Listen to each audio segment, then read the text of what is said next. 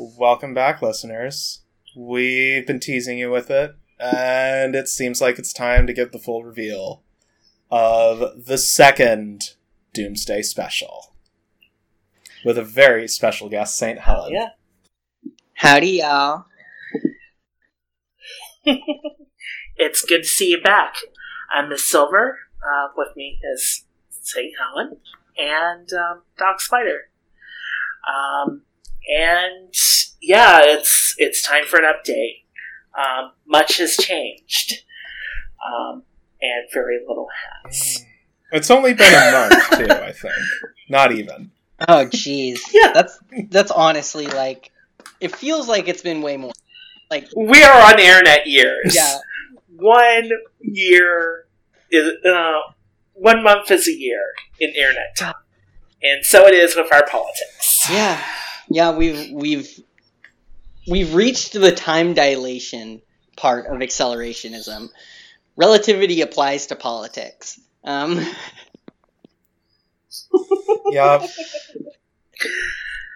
You know, the writers are just... I gotta hand it to them. You know what? They have managed to come up with the best ways in this, like, you know, mid-season finale to really ratchet the tension up going into the end of the election arc. Yeah, it's impressive to me. Honestly, like, that we're going to cover this later in the show, but, like, the news that's been coming out, like, every month there's something new, you know? Like, right when you think things are cooling down, boom, Fed crackdown in Portland. Right when you think things are slowing down again, boom, huge wildfires. You know, it's really interesting. And, like, the fact that they decided to, well, you know, let's not get into spoilers.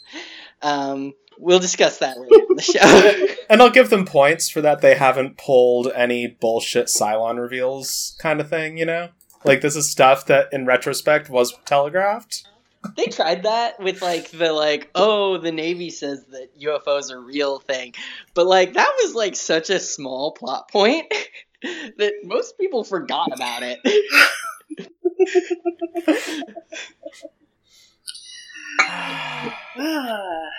Okay, so, let's see here. Yeah, we're going to discuss the scenario. Now we had... Right? Yep, so...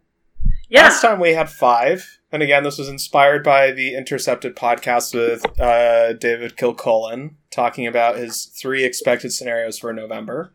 And for those who remember from last time, our 5 are Trump legitimately wins outright. It's okay, you can start laughing now. Biden wins outright, which, if polling holds true, could happen. Could quite legitimately happen. He could, like, win a solid landslide. It's one of the likelier things. Like, Trump is not a popular president. Yeah. Yeah. Or we could have a repeat of 2016, where Biden solidly wins the popular vote while Trump wins a dubious electoral college win, and everything goes straight to hell. Well, you know, that's probably the most likely scenario. Like, yeah, that's the one that would also get state governments involved at that point. Yeah, like that's when Gavin Newsom calls all able-bodied Californians to colors. Yeah, God, imagine a state draft. Has that ever happened before? No, oh my God, they didn't even do that during the Civil War. It was only like national drafts. Yeah. Oh, I can't imagine that. That would be nuts. I wonder how like the courts would see that. Oh my God. Unfortunately, neither our governor nor our mayor is up to the task of calling people to the towers. They're just not that inspiring. I mean like, some could, yeah. But... Oregon is not the... Though I could see Newsom being like, I call all loyal Oregonians to the Congress. I call all loyal Oregonians to volunteer at your local, like, homeless shelter. That's what they'll do. That's Kate Brown's solution. I call all loyal Oregons to volunteer for the Democratic Party vote roundup. You know, like you know, if you vote for us harder, yeah, that would be key. Next one. Oh yeah. Okay, so the next one, and this one is different from Biden winning outright because the distinction here is Trump loses and goes quietly. Mm-hmm. Keeping in mind what we discussed last time is we concluded that if this happens, it's going to be because someone in the Biden camp reached a deal with the Trump camp to sort of look the other way while he packs briefcases full of money and flees the country with his most favorite child, who will probably be Ivanka. Yeah, no, it's going to be Ivanka. For disgusting reasons. Well, also, I mean, like, Eric and Donnie. I mean, like, any normal parent who isn't, like, creepy and incestual would also choose Ivanka. So. Yeah. And you know, if the Biden camp reaches that, like, under-the-table deal that some historian finds in an archive 50 years from now or something, there's probably going to be... Freedom of Information Act, previous government. Like, there's probably going to be some kind of, like, nodding and winking of, you got to leave a Trump behind to throw to the wolves, so... Yeah. Mm-hmm. Some poor bastard is not going to find his passport. Yeah. Or... They're going to intercept Donny J, and they're gonna be like, "Hey, dude, what are you doing?" And like he'll try to get out through just like JFK in New York. He'll be like in line to take like an economy class flight to like Canada. And they'll be like, "Hey, what are you doing, buddy?" Get picked. Whereas, like, the big man and Ivanka are, like, fucking... They're, like, taking a private jet from an undisclosed location to, like, Libya. I don't know. Knowing Trump, I think he would go full out and just, like, hijack Air Force One and go straight to Moscow. I don't think he's that subtle. No, that's fair. That's a fair critique.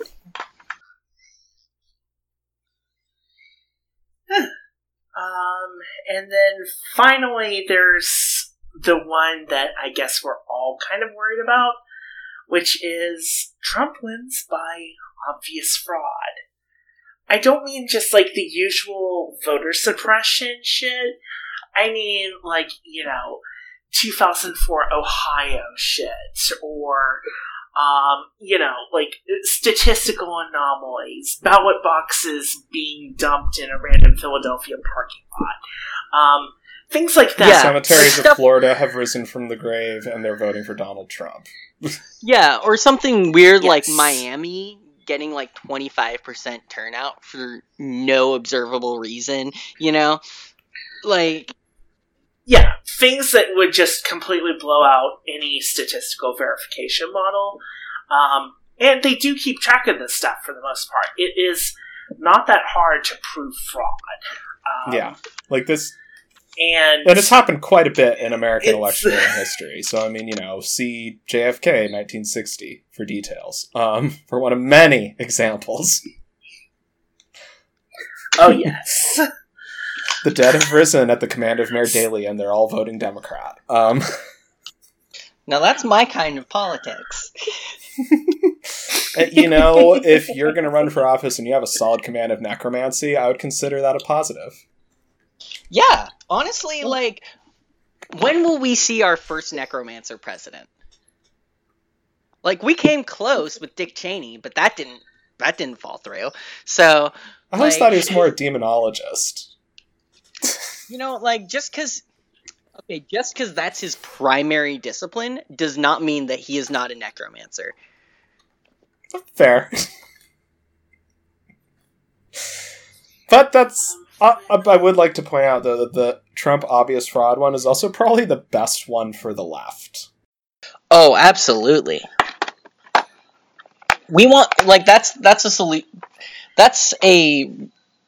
election result... that gets the whole of the liberals and centrists on our side in general, you know, in terms of just resisting a, like, fascistic takeover of the government, which, or less of a fascistic takeover of the government and more of just an expansion of policing powers by the federal government and, in general, a lack of any kind of legal recourse against severe oppression.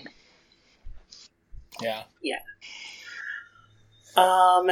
Since this episode, since the last episode went live, It's Going Down covered much the same territory. They had four basic scenarios compared to, five, but they split them up a little differently. Trump landslide, Biden landslide, electoral college and popular vote split, a Biden close win, and Trump close win. So the categories are a little different. And I don't think we can link that in the description. We don't need to go over the whole article, but it's definitely seems like that there's a trend now of many different media outlets and think tanks conducting this kind of, like, war game where people figure out the forces arrayed on either side and courses of action. Yeah. And, in fact, they talk about possibly running your own war games within your own community, within your own friend circles, and for your organizations and such. Which I would sign on to that, and we briefly did consider doing one for your consumption, but the problem we ran into is that it would be so general as to be useless, unless we added, distinctly non-public specifics. This is between you and your friends. Do not record it. So, think of this as some provisos for your wargaming. One small tip from me to just the general populace, just don't publicly snitch on yourself, in general. Yeah. Just don't I mean, I will admit that I might have publicly admitted to committing some minor crimes in the past, but that's not what I'm talking about here. Yeah. I'm not talking about doing illegal drugs. Or you got arrested protesting a refinery well past the statute of limitations. Yeah, not stuff like that. Don't worry about that kind of thing. This is basically, it's possible to figure out what the state of play would be in a place like Portland, but there's no good way to disseminate that, unfortunately. Yeah. Which is what we're trying to get at. And it would be much the same elsewhere. But it is sort of an important exercise, because at some level you need to know if you need to cut and run. If that's the first step in your plan to, surviving the coming turmoil, then you need to know right now if cutting and running is your only option. In some locales, that may be your only option. I can't speak for your local conditions. Here, I don't really see that as necessary, but I've lived in places where my first instinct would be to run. Yeah, it's always important to try to assess your local resources as realistically as you can, and try to assess the enemy's resources and what kind of actions that they would take, how you would respond to such actions, and try to make it a group effort. Of course, the more people involved, the better, honestly. You really want as many differing perspectives, opinions, more data, honestly, is always good. This kind of thing is kind of, we're speaking in kind of vague terms here, but what we want to do is just like really let people know that things are going to go down in some way soon. There's no course of action in which the election results in things cooling off and going back to normal. You know, it's not going to happen. It's too late. There was a slight possibility of that, but recent news, and you may or may not have already figured out what we're talking about here, has blown that up. But, outside of a couple of very unlikely scenarios, I don't see an outcome where the social peace is restored. Even Trump losing and going quietly is still going to probably, which is probably the most optimistic scenario we're going to be covering here, is still probably going to lead to some kind of years of lead bordering on the troubles levels of political violence for a while. Yeah, exactly. Yeah. We're looking at a situation in which the best case scenario means militias shooting people in the streets. Like, and the federal government in a sustained war with large chunks of the population for an extended period. Yeah, we're looking at, just a ton of Wacos, that kind of thing. As like, that's one of the best ones. But like, what we need to cover now is like the reasons why we believe this now. There's been a lot of changes since the last Doomsday special, and like the big one is that fucking, the notorious RBG fucking died. Oh, that's geez. Like peak Sweeps Week shit there on the part of the writers, by the way. Oh yeah, absolutely. They are really like, oh man, like they just were like, hey, that thing we've been foreshadowing since the Obama administration? It happened right at the worst time. They've got just enough time to fucking push through a Supreme Court justice before the election. It's nuts. Like, just enough time. If this happened in a month, they wouldn't have enough time. Like, and they've already shot the bed out the gate, because Mitch McConnell came out and said, yeah, we're going to hold a floor vote on this guy after the whole thing he did with Merrick Garland, and pull some like really weird bullshit about how the Senate has never like not approved the Senate has never not approved a presidential Supreme Court nominee when they're a member of the same party since the 1880s, kind of weird ass, just fucking, what the hell is this devil's calculus you're using here? Kind of shit that no shit lib is taking seriously. Oh, absolutely. It's ridiculous. Like even the most like, even those that are like most dedicated to the process are calling bullshit on this absolutely ridiculous justification.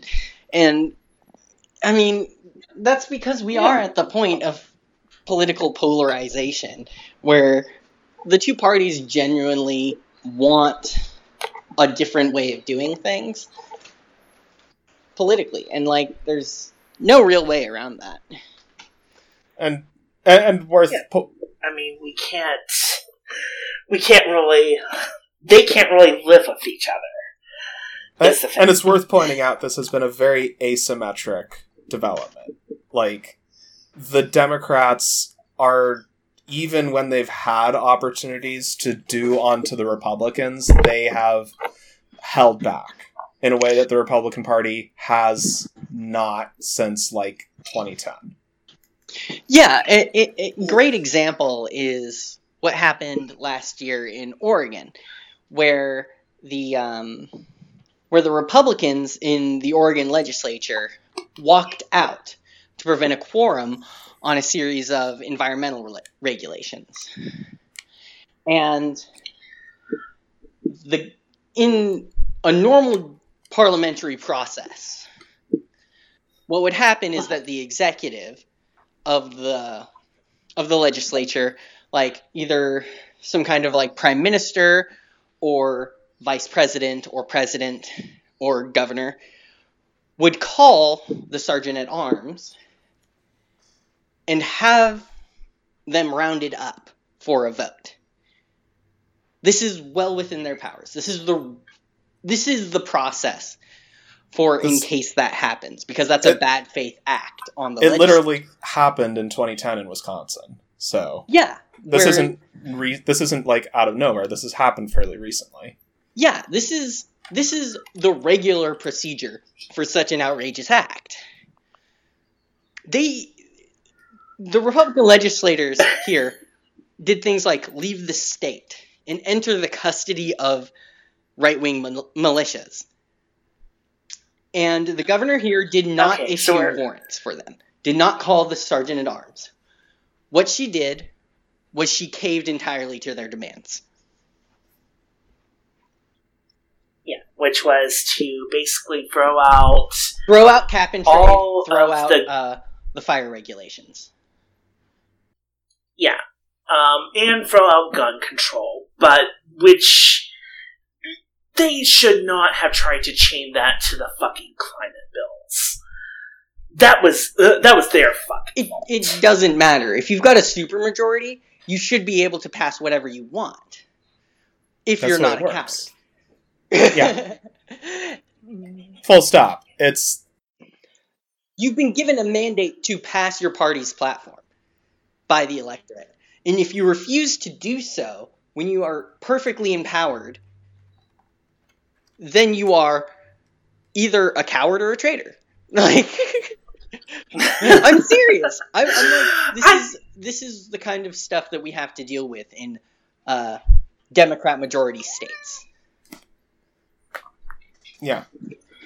I mean, it's like, you know, I wanted part of the outcome they ultimately got, to be perfectly honest, but, like, you know, this should not have happened. Especially caving in the face of threat of armed force. That's just Poli-Sci 101. You never do that if you are a competent government that cares about maintaining sovereignty.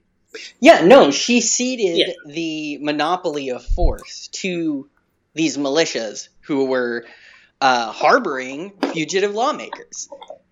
And we see the results of... We directly see the result of that this year in the wildfires that the new bill was supposed to prevent.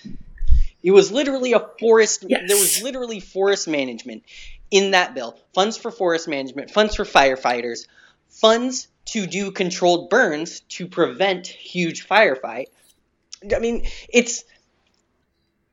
that was in there. Yeah. And then also the militias, emboldened by their victory, started seizing roads in the exurbs around Portland. Just this past month, they set up armed checkpoints where they would check people's IDs and decide whether or not to let them into an area. Yeah, and it's like, This is what we... And this is also then since happened in Michigan. Twice. First you had the COVID-related bills that were under discussion, and then like a militia that turned out to be 50 guys with guns. The real March on Rome levels of bluffing here. Managed to get the state legislature to blink and adjourn under threat of violence, in part because the state police said, yeah, we don't think we can take them. I mean, there are so many things wrong with that. If that was happening in any other country, we would be saying, like, provincial legislature dispersed by regional militia.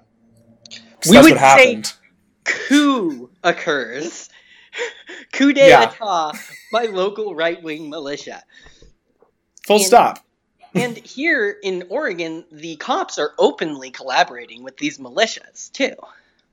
Like, there's videos that have come out where they're talking to the militias and they're giving them pointers on how to run their checkpoints and how to get away with killing people. Yeah. And there was shit from Kenosha where the cops were straight up giving the militias fucking water bottles. They were giving that shit-ass Rittenhouse, like, fucking aid and comfort right up until the moment that he shot three people. And they let him walk away and let his mummy drive him home to spend the night before he surrendered himself. Like, there's... And, you know, there's also the first time ever endorsement of a presidential candidate by the NYPD's, like, Patrolman Association for Trump. So, you know, the police have become an openly right-wing political organization. They've become a paramilitary for the Republican Party in a lot of ways. Yeah, like in many states and cities. Like, in some places, not so much, like... Mm-hmm. I mean, the police are not one entity, of course. Yeah. I mean, but like... many police forces have openly sided as a political force. And to be a paramilitary for a certain side of the political divide. And that goes into Bill Barr's latest fucking thing. Oh my God, he's going to try to charge protesters with sedition. Like it's 1812 or some shit. Like it's the first Red Scare. This isn't even second Red Scare stuff. That was the second Red Scare was less intense. Like, McCarthyism was less authoritarian than Bill Barr. They didn't even dust off sedition for the war on terror. Like, yeah. Even when they caught, like, even when there were, like, American citizens who were detained as terrorists, they were never charged with things like sedition or treason. Absolutely not. So... I mean, granted, half the time they were, like, getting splattered across the terrain by a drone or something without due process, but, you know.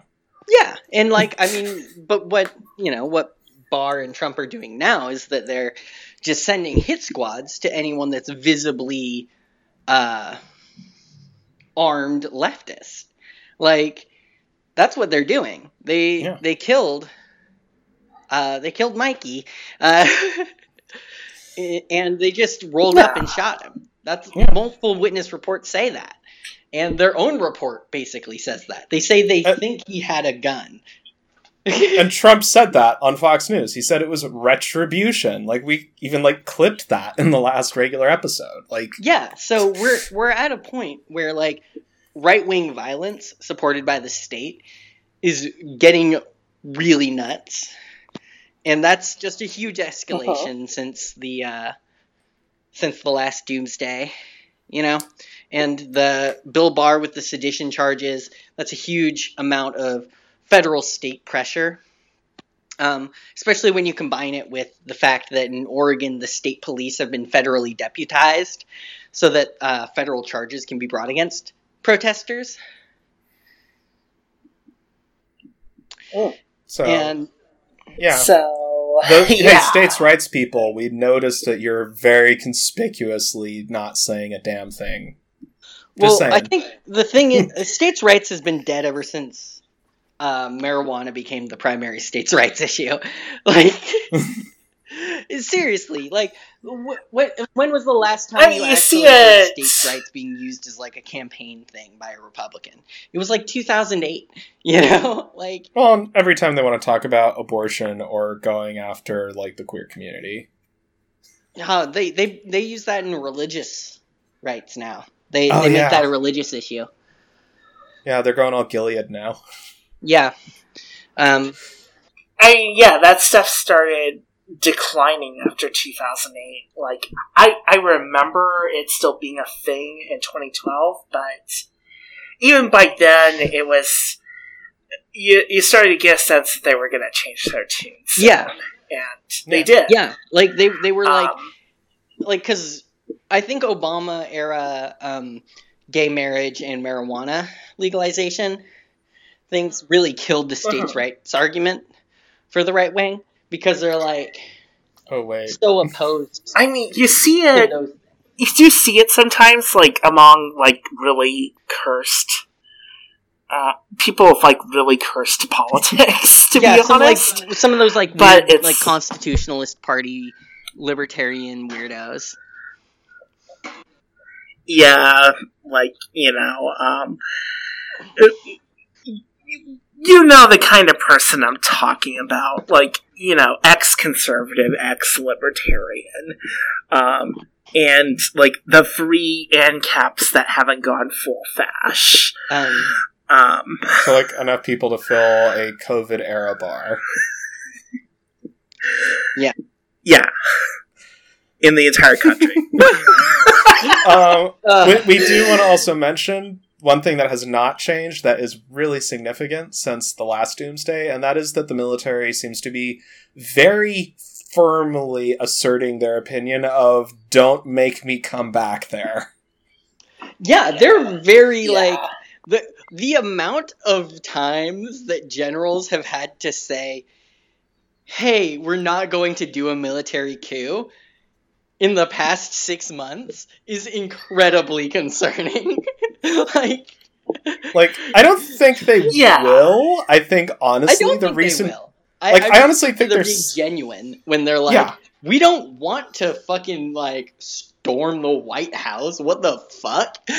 Have you seen what we did in Afghanistan? US cities. They don't want to occupy US cities. They don't want to storm the White House. They just want to kill brown people. Why in other countries? Why is that so hard for people to understand? They did that nation-building thing twice. Yeah, there was like... They hated both attempts. So they really don't want to have to do that at home. I mean... Yeah.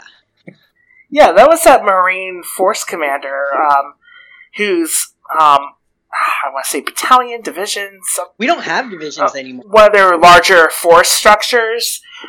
that got deployed to the border like 6 months ago, and he was really mad about it because it completely fucked everything up. Yeah, it doesn't make sense for a Marine deployment, you know?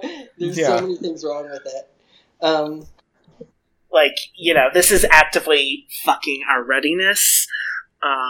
Please tell Washington to fuck off. But, you know, in that sort of polite military speak. Like, and a big part, and like, you know, a thing we've been observing for a while on this podcast, and this is probably the best explanation for why, aside from that the U.S. military has a very deeply ingrained tradition of do not get involved in civilian politics, period, is that there's a pretty significant body of evidence at this point that the military is barely functioning on a day-to-day basis. This is absolutely true. There is, I think we've covered a lot of these incidents where we see, like, you know, oh hey, another naval ship just broke or ran into another naval ship, things like that. The Marines lost an amphibious carrier to arson. There's so many things that we can point out, like the whole people just are constantly dying at Fort Hood. The military's got COVID under zero level of control. Things like that. It's like they're probably not wanting to do a coup because they're genuinely worried that if they tried, the armed forces would literally fall apart. And not even because different units are now shooting at each other at random, but because literally, like, the supply chain would unravel and they have all these, like, starving, angry people standing around with guns. Yeah, we would see, like, unit defections. Like, it would be absurd. And... Yeah, or it's like, hey, our equipment is 3,000 miles away. You have us as an armored division here, but you sent all our equipment back, 3 months ago. You sent it back to the depot to be get refreshed. What am I supposed to do with this? Yeah. There's... shit like that. That's... Insanely the Forever War's been great for the graft machine, but it's been horrible for military readiness. Yeah, and, we're seeing that with, these Pentagon audits, where they're mm-hmm. the Pentagon audit results were, so scary for them, They couldn't even complete them twice! They finally started these yearly audits, and they can't complete them. And every time they actually audit a base, they're like... Yo, there's a whole warehouse of, plane parts. We could build an entire F-22 here. And they're like, oh, shit, that wasn't on our inventory. It's it's an entire-ass warehouse, Holmes. And that's not when, the forensic accountants are discovered weeks later in, a padded room scrawling sigils in their blood and babbling incoherently about the Pentagon receipts making absolutely no fucking sense. Yeah, no, they keep finding, warehouses that are on lists but don't exist. Warehouses that exist but aren't on inventories, Shit that's been built 3 and 5 times, or... Yeah, there's so many weird shit like that, honestly no competent organization should have. That there's literally... This sounds exactly the opposite of, Taiwan's problem, where... Everything they have a whole bunch of equipment on paper that's meant to defend them against a land invasion, and none of it is actually there. None of it actually exists because nobody wants to admit that. Hey, Taiwan's gonna have to fork over for all this fucking missing military equipment that got used up over umpteen numbers of decades. Yeah. It's like. Hey, we gave you 1,800 F-16s. Yeah, but you gave them 40 years ago. They're gone. They broke. They've all been cannibalized for parts. They're gone. So yeah. We have one as a gate guard. We have one flying cat patrol. And this one's a trainer. One... It might work. Yeah, so the Army's probably going to sit this one out just because they really don't want to find out what happens when you move a load-bearing object that's being held up by duct tape. Yeah, and so, honestly, things it's so funny how, all of this could have been prevented by Bernie 2016. Seriously. For real, Bernie would have... This was... I've mentioned this before, but... My biggest fear with Bernie was that he would, make America great again, He would actually instill competent governance and stabilize this system. Yeah, that he would be the Pentagon is... I can't do a Bernie accent. The Pentagon has finally passed their audit. For the first time since 1945. Audit, and I would like to congratulate all of our brave troops. It's just he would have, because one of his things was cracking down on the Pentagon. And I would like to announce that we have removed all of the black mold from the barracks. Yeah, he would have done that was one of his reform promises. Actually not killing soldiers with shitty subpar housing. He would have, the idea of oh my god, imagine him, it would have been horrifying, because the U.S. would have been far more ready to intervene in other countries. Yeah, and on top of that, the other thing Bernie would have at least probably stabilized, which is now just... total fucking freefall at this point is since the last doomsday scenario, Congress has definitively, consistently failed to pass anything approaching COVID relief. Eviction moratoriums have expired in multiple states. due to lack of legislative action or court orders or both. Like, at this point, there is literally nothing stopping an economy that's already worse than the Great Depression in 1933 from continuing its downward trajectory.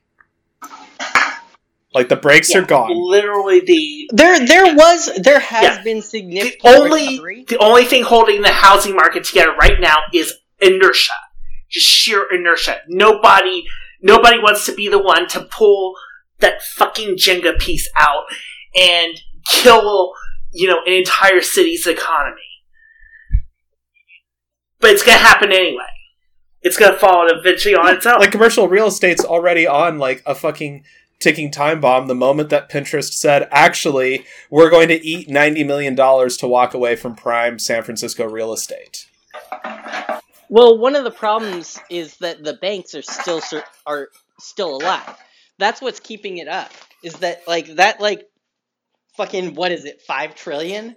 that the Fed threw at the banks and investors, it's what has kept them alive. And the thing is, the banks can keep the rest of the economy alive, considering how financialized our economy is. To a point. What's happening is that they just keep pumping more and more money into failing economies. And the problem with that is that increases other systemic risks. It increases the risk profile so much. Yeah. And so it's like, without any sort of other relief, I don't see how it can continue. We're going to keep continuing as we are. I mean, over the short term memory, we're going to keep this slow slide of the stock market's not doing good, and a lot of the housing market is kind of stalled out, and all of these things. Mm-hmm. We're going to keep seeing it, and we're going to see the unemployment rate not improve. The whole recovery from the lockdown is over. It happened. We got 15% of our unemployment gone away with, which means that we're now down to only 25% real unemployment, which is Great Depression levels. This is not going to get better. So that is something that will exacerbate everything. Better. We've already fully recovered from lockdown as much as can be possible, barring more. So what I think is the reason that we're not all dying of food shortages right now is because the banks haven't collapsed yet. And we're going to see something like Wells Fargo just suddenly going under. And then it's all over. It'll be complete panic, Yeah. We're going to see Wells Fargo put out, a quarterly report for, quarter four, 2020. And it'll be we lost $30 billion. And we're filing for bankruptcy. and then it's over. The stock market's over. The real estate market's over. All of those industries supported by endless bank loans, like agriculture, are over. Retail's already over. I mean, at this point, this economy's fucked. And that's going to make all these other things that we've been talking about worse. Yeah. And, we're going to... honestly... We're going to see a lot of... Wells Fargo could implode Monday. Yeah. And we're going to see stuff a lot of reloading setups for bullets. We're going to see a lot of 3D printed guns. I wouldn't be surprised if you look at Portland on September 26th in a week when the Proud Boys show up again, and there's a bunch of people with 3D printed guns or something. I think it's gonna be pretty scary, regardless of the election results. So let's get into those election results. So we want to get this one out of the way because this is... we said this last time. We're standing by it. there's, like, barring Joe Biden being caught with 10 terabytes of child porn of the most horrific sort on him, and it's definitely his, there's no way Trump's going to win outright legally. Like, it would take a... And Trump would have to magically become competent. So, yeah. Yeah, we would need, like... We need, like, a dead ballot or something else really extreme for Trump to just get a win, you know? And getting possessed by Julius Caesar. Yeah. And if Trump gets a win, the majority of registered Democrats will believe that it's an illegitimate win anyway. Even if Biden concedes and the Democratic Party says that it was a totally legit election, that Trump won fair and square, just like last time, mostly, you know, and they're going to, like, people are going to be like, yeah, but, like, what about all of the post offices closing, you know? What about all of the voter suppression that happened, you know? Yeah, there's no way. It's like, well, we can't prove any of it, so... Yeah, because there's nothing we can do. Our hands are tied. There's an amount of rigging the election that is... Justice Hawley said no. There's an amount of rigging of the election that is already currently public. There's, like, that classic issue that's been around since, 2004? Of a Republican company making the voting machines, the electronic voting machines. Like, a company owned by a Republican senator's brother making most of the voting machines in the United States. Like, that, there's just that. Just already. That's been a thing for 16 years. You know? Diebold. Fucking Diebold. So, those people also make ATMs. And the funny thing about that is they're part of the reason that chip and pin was held up for so long, because Diebold did not want to do a forced redeployment of their entire fucking fleet. They didn't want to eat that cost. Yeah, and so what we're looking at is just a situation in which the majority of Democrats have already been convinced that Trump cannot win legitimately. And so... And facts on the ground say he probably can't win legitimately anyway. I mean, let's be real. Like, there were points during the 2016 election cycle where Trump's polling average did actually pull ahead of Clinton's, like, 2 or 3 times. And at this point in the election, they were within a dead heat of each other for, like, about a month by this point. There has been no point ever in 2016 where Trump has pulled ahead of Biden or even come within a dead heat in that kind of striking distance. So Biden is has a very solid lead against Trump in basically every poll. And so this situation is incredibly unlikely. And even if it does happen, it will have only happened because of the current public methods of voter suppression and ways of rigging the election. This just assumes that the Democrats, as like the Democratic National Committee and stuff, they decide that it was a legitimate win. And so, and enough elected officials go along with it. I think that in that situation, we're going to have huge George Floyd level protests again. Just immediately, like November 10th, you know? Oh, yeah. Yeah. Like, that would be, like, you know, that one last fucking grenade into the social peace before it collapses completely. Yeah. Like, that would be it. And especially because it would be over. Like, all the groups that Trump has actively been victimizing and the Republicans have been actively victimizing would probably very legitimately take a Trump winning cleanly result as, well, fuck it. This society wants to kill me. Yeah. And it's... They'd be correct. Yeah. They'd be absolutely correct. If Trump legitimately won a majority of the popular vote in the electoral vote, then that would be a very appropriate conclusion. I think that one thing that this situation would produce would be a very concerning level of top-level Democrats and, like, liberal industrial complex people, you know, like the NAACP and stuff, calling for peace from protesters. Like, they would be like, please, we need a, you know, peaceful transition into a second term, things like that. They would be blaming the violence on protesters. And they would be supporting, they would say, you know, like, although the police went too far, or although I condemn Trump's authoritarian crackdown, I do believe blah, blah, blah, blaming protesters. And I think that would be a huge discouragement to many people.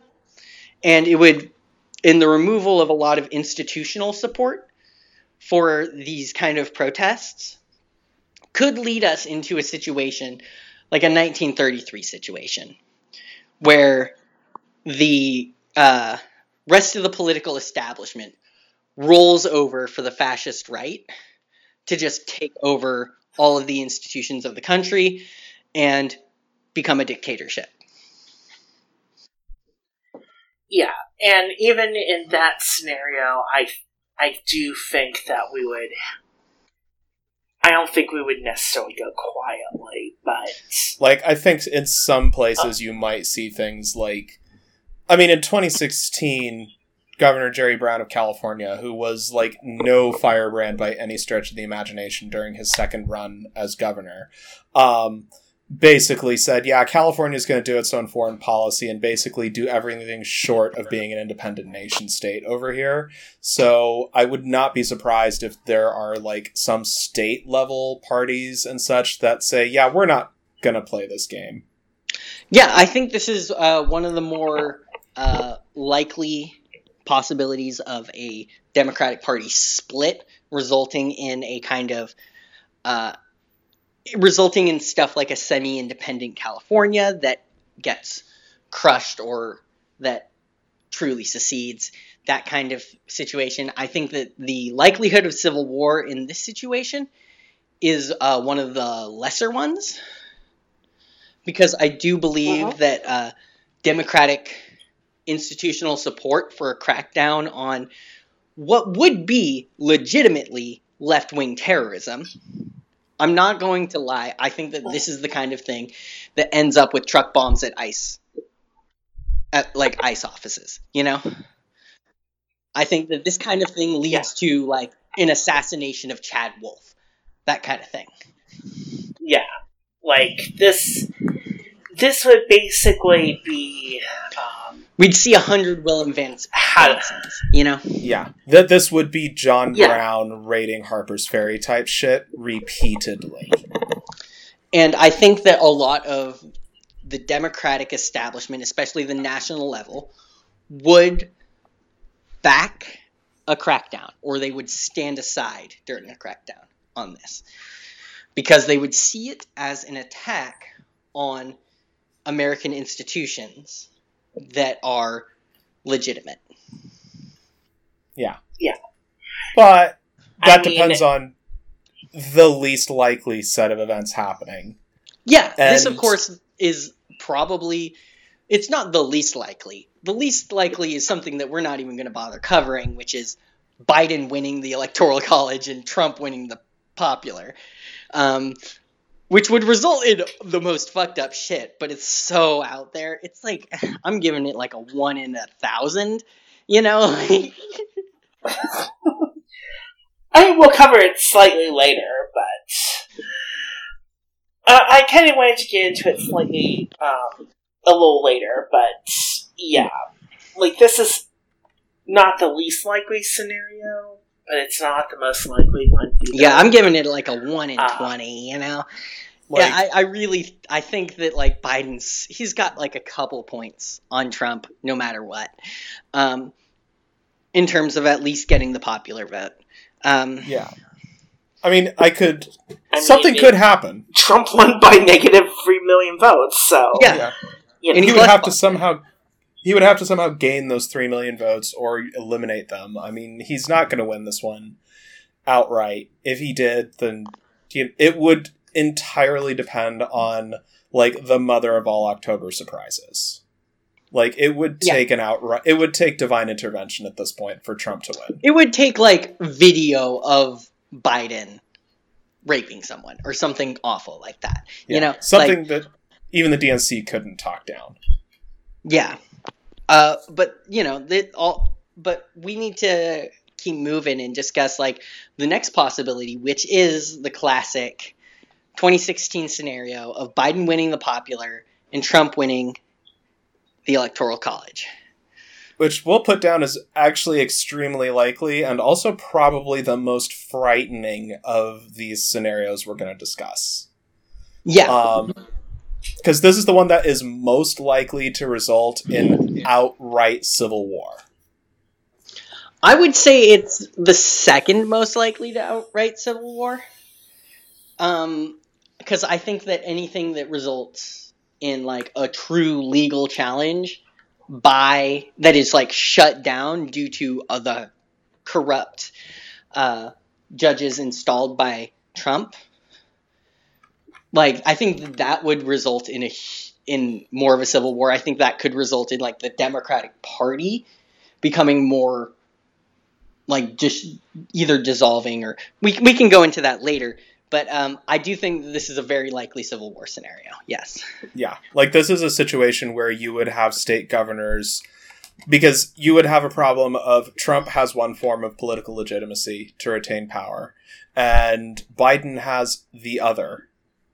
And both parties have pretty much resolved that they're not going to accept, like, the Republicans will not accept defeat, and the Democrats, at this point, I do not think even the DNC would accept winning the popular vote and losing the Electoral College a third time in 20 years. Like, I don't think even the most dyed-in-wool institutionalist would tolerate that, because at that point, they're just like, fuck it, this game is broken.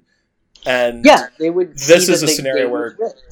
Yeah, and this is a scenario where you would have state parties and state governors calling out militias and shit. So, like, this would probably be a more organized civil war, but it would be a very, like, the shit would go 1860 very quickly. Yeah, I think that we would see. Yeah. I think that we would see a constitutional convention called. We are already hearing a lot of fairly high up people calling for a constitutional convention, and I think we would see a group of, like, it would probably end up only being, like, 20 states, like, arranging a constitutional convention where they pass a new amendment or pass a new constitution, and then they are like, hey, other states, the fuck are you doing? And Trump would be like, hey, you states, the fuck are you doing? And we would end up in a situation of conflicting National Guards fighting federal forces, that kind of thing. Yeah. Like, this one would get really pretty ugly pretty quick, and is also... It's significantly more likely than Trump winning outright, and it's probably, like, one of the more likely scenarios, really. I just had like, this horrifying image of Lady Protector Pelosi steps in to save the nation from certain decay. I think that this is the situation in which California is most likely to secede as an independent state. Either that, or you get a situation where Kaiser Newsom is pronounced the emergency president of the provisional government for the duration of the conflict, and then he becomes Kaiser Newsom. Yeah, I think that this is Kaiser Newsom's path to power, and thus I do not like it, because I would be like, us in Oregon, we'll be a client state of California if it becomes independent, and if it leads, like, a new divided states, and we end up with a Pacific state situation, we'll be a lesser member in a pretty centralized federation. Yeah. Like, we'll be like, It'll be things like, yeah, no, like everything's distributed according to population.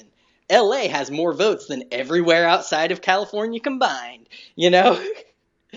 Absolutely. We'll have a situation where, like, you know, where Oregon is more of a, is about as much of a subject to California as it is to Washington now, you know? It's what happens when you drop the Golden State's number 5 economy in the world in the pool, and everyone else gets swamped. California, like, dunks on, like, Russia and France's economies. It's it's one of the most it might be the most industrialized state. I think it is. Probably. Yeah. It's like the one state that could reasonably do autarky.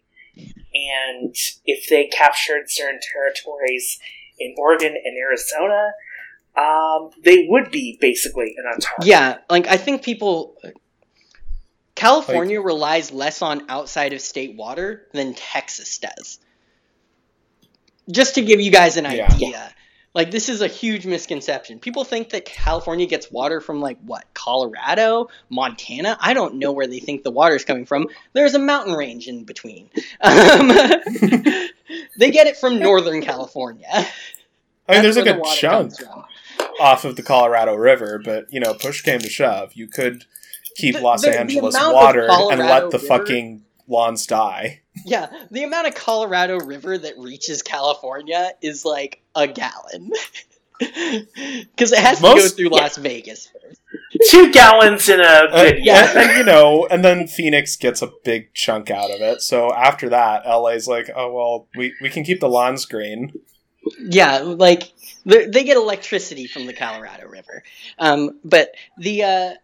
But that's like the situation. That situation, I think, would provide a more classic Civil War scenario. This is going to be your Blues versus Grays updated for 2020. Yeah, and although I do think that is less likely than a more Syrian Civil War type scenario, where we do have like pockets of federal control in California, things like that. You know, it's like, oh no, San Diego, that's a Fed city. You know, everywhere else in California is Western States packed, you know, and even San Diego's contested. Is a fortress city, you know, like the whole, like half the Marine Corps is there. Like it's a bombed out wreck, you know, things like that. I think that we're going to see like, you know, a fucking Aleppo, Austin, awful shit like that. In that kind of scenario, it would be, it would be very fucked, and it would be very confusing, but I do think that there would be Democratic authorities on one side and Republican authorities on the other, largely. Yeah, it would be a situation where the political class is at war with itself. And it fairly cleanly map onto the existing parties. Like, you might see some really oddball situations like Utah declaring neutrality, but by and large... We're going to... I mean, Utah will... I think Utah, in any of these situations that result in widespread civil conflict, I think Utah will just largely be a neutral third party. Because the Church of Latter-day Saints has such control over Utah, all the way down to like the neighborhood level, that it could easily just be the shadow. It could just be like, hey, you know, guys, let's all cut it out. And they just sit there. And you know, Mormon conservatism is way more this kind of like David Cameron Toryism than the, you know, Republican Party mainstream. Like, they're definitely, like, you know, terrifying when it comes to social issues, but when it comes to, like, economic policy and stuff, they're much more open to some kind of, you know, right-wing social democracy thing. Yeah, no, they definitely would be, like, kind of a Merkel Germany type situation that they want. Like, they would eliminate the Mormon Herrenvolk social democracy. Pretty much. I mean, for real. They would absolutely take out the fascist militias. I guarantee you. There are fascist militias in Utah They would be wiped out by the National Guard. They wouldn't last 5 minutes. They don't put up with that shit. They're like, no, why are you destroying our communities? Yeah. You know? Like, they're very much the good government kind of... Our excommunication is backed by our weapons. Yeah, no, like, finally a solution to the FLTS. Like, Mitt Romney is their guy. You look at Mitt Romney and you compare him to fucking Bill Barr and these other, like, fucking, you know, little fascists, and you see there's a huge difference. Like, he's a conservative. Yeah, the guy has... he's just a traditional conservative. And so they just want to have, like, good government, keep capitalism running, try to not to have, you know, too little racism. There needs to be an amount of racism, you know? Please don't, you know, like, openly murder the black people in the streets because that doesn't look good. Unless you're a cop, you know, that kind of thing. You can't have... And if you're a cop, make sure that you do it in a way that is sufficiently, like, you know, dubious in the eyes of the media that no one's going to look too closely, you know. Yeah, try not to have a body cam or witnesses, plant a gun on them or a knife, that kind of thing. Don't do some George Floyd shit, basically. Also don't kill. Yeah, also don't kill anyone who's, like, actually important in church hierarchy. Yeah, so... You don't embarrass. I mean, if they're a Protestant, then you know, go ahead and waste things them. Like that. Like, but that's like, you know, that's just Utah. That's a small little part of this country. The next scenario is Trump loses and concedes, which is not too unlikely of a scenario, in my opinion. It could happen. It's just the thing that it would require is for the Biden camp to make some kind of unofficial, highly, like, irregular, we're not putting this in documentation anywhere sort of deal that a historian finds in an archive 50 years from now that basically lets Trump take Ivanka and several briefcases full of money, hop on a plane, and leave the country. Yeah, no, this is a... we'll let you go to Russia type situation. You get to, you know, like one of your family members or something like gets to launder money to you through your old company, things like that. Or he can legally still own the company from exile, things like that, where he's like not within U.S. jurisdiction, so they can't prosecute him, so they can't take his money, you know, like some like really dumb legalistic thing that doesn't actually work under the law, you know, like yeah, you can seize assets of a guy who's not in the country. Why are you saying you can't? You know, and this is one that I could see the Biden camp proposing. Because of all these scenarios we're talking about, this is actually probably the one with the least amount of violence, simply because any situation where Trump pulls up stakes and fucks off is a situation where the only people who are going to even think about taking up arms on his behalf is QAnon, and QAnon is way too disorganized to do so in an effective, deliberate way. Oh, yeah, no, we'll be seeing... There would be... probably more terror attacks in this scenario than in Trump cleanly winning. I think there would be a lot more of the lone wolf terrorist attacks. I think there would be more. I think a lot of like Atomwaffen type stuff, you know, Order of Nine Angels. Those kind of guys will be like. Oh, fuck, we're going to get cracked down on by the feds. Let's just do all of our plans as fast as we can, you know? Like, a lot of that kind of thing. Because this would be utterly demoralizing to the not chuddy Trump supporters. It would utterly destroy any appearance of the Republican Party being a coherent entity. Like, the circular firing squad would be a sight to behold. Oh yeah, everyone would be blaming each other. It would be pretty funny. We would see some really nasty shit though.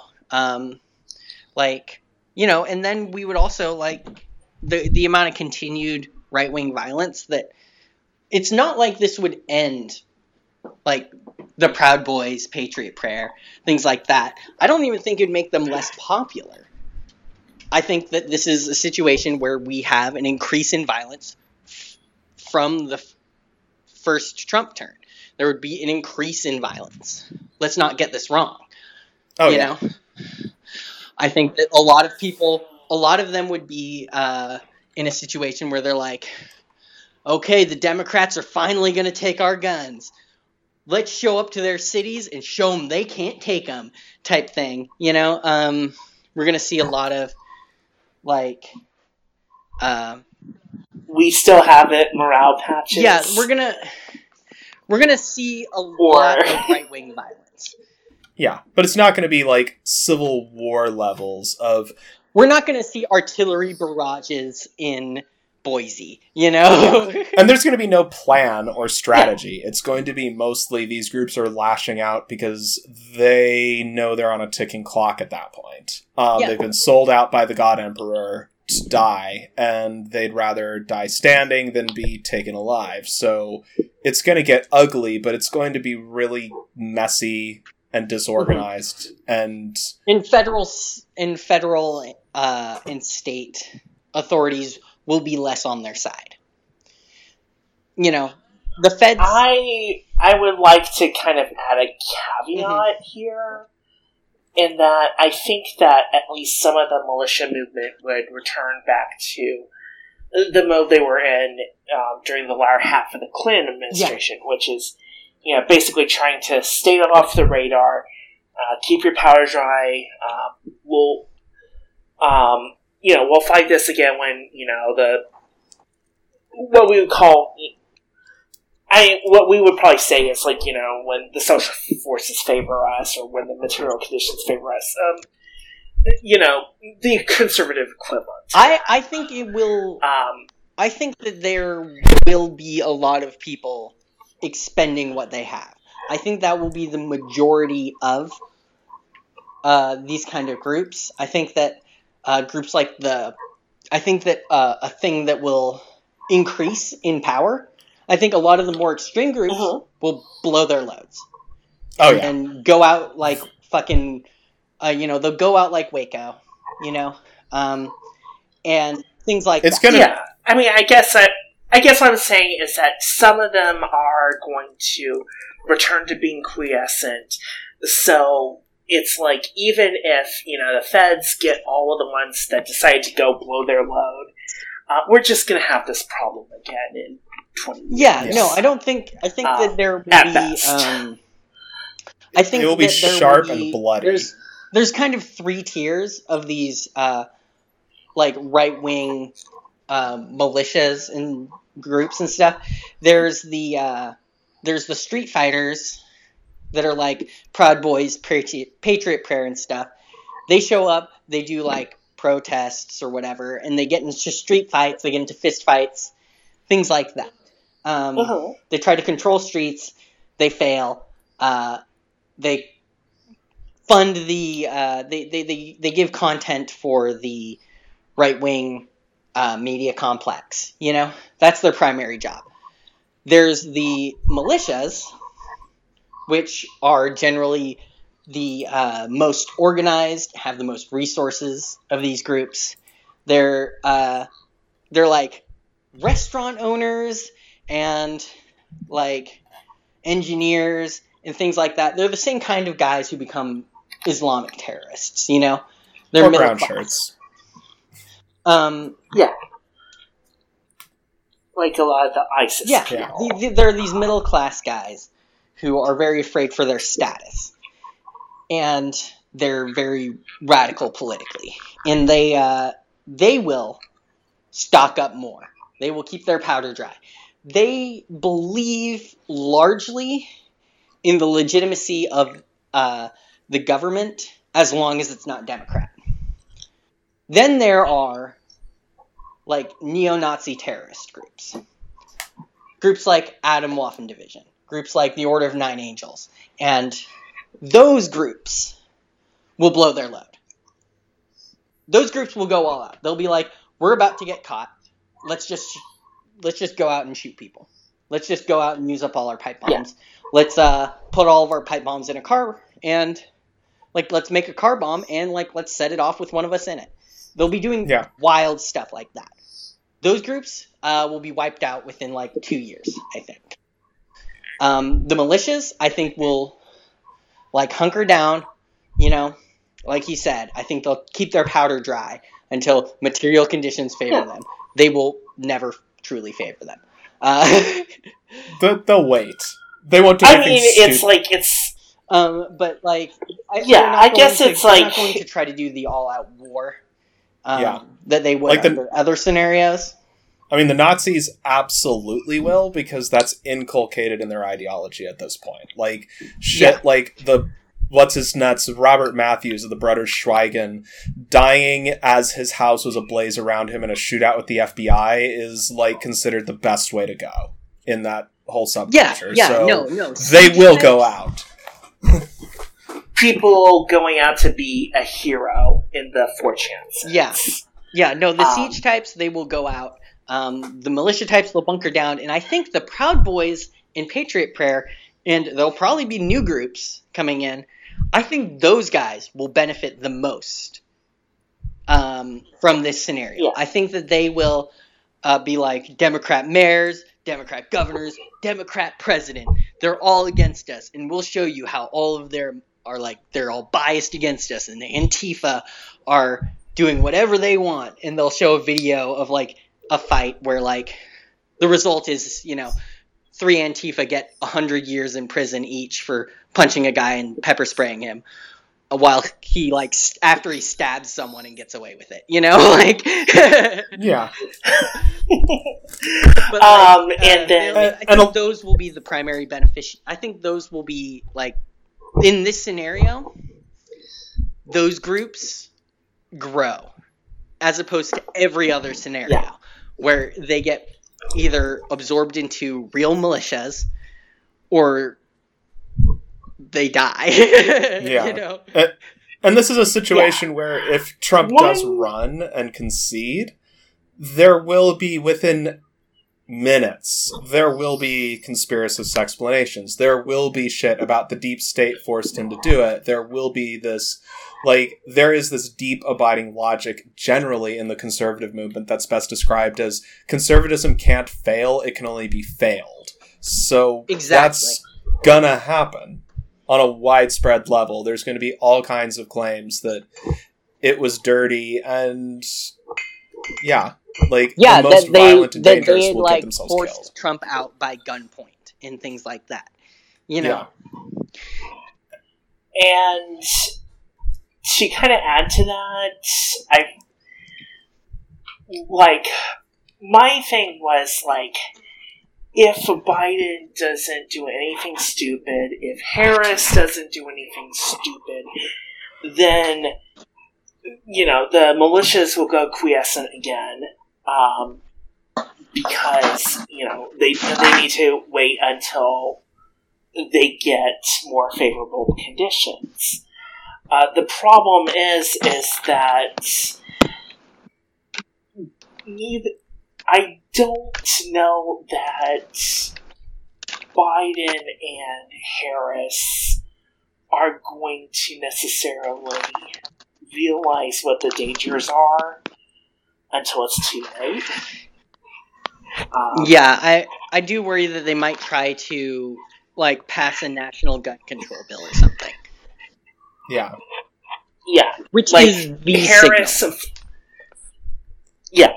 Harris threatened during the debates to do a day one executive order that was a mandatory assault weapon buyback.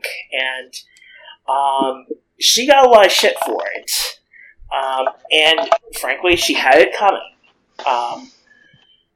But it's they already know that, she's trying to do it. Biden has tried to do some slightly more tame things, put, quote unquote, assault weapons, which is most long arms, most handguns at this point, onto, the NFA, which would you know, impose a $200 tax and put all high-capacity magazines on the NFA $200 tax. It's important to note that this will not keep them out of the hands of the militia-type guys and mass shooters. Who probably already have people like gun control people in this who are listening to this podcast to know that adding a $200 stamp to a gun bill is not that much. These guys are the kind of guys who spend like $10,000 on guns. They have 8 of them, you know, they'll pay for at least some of them.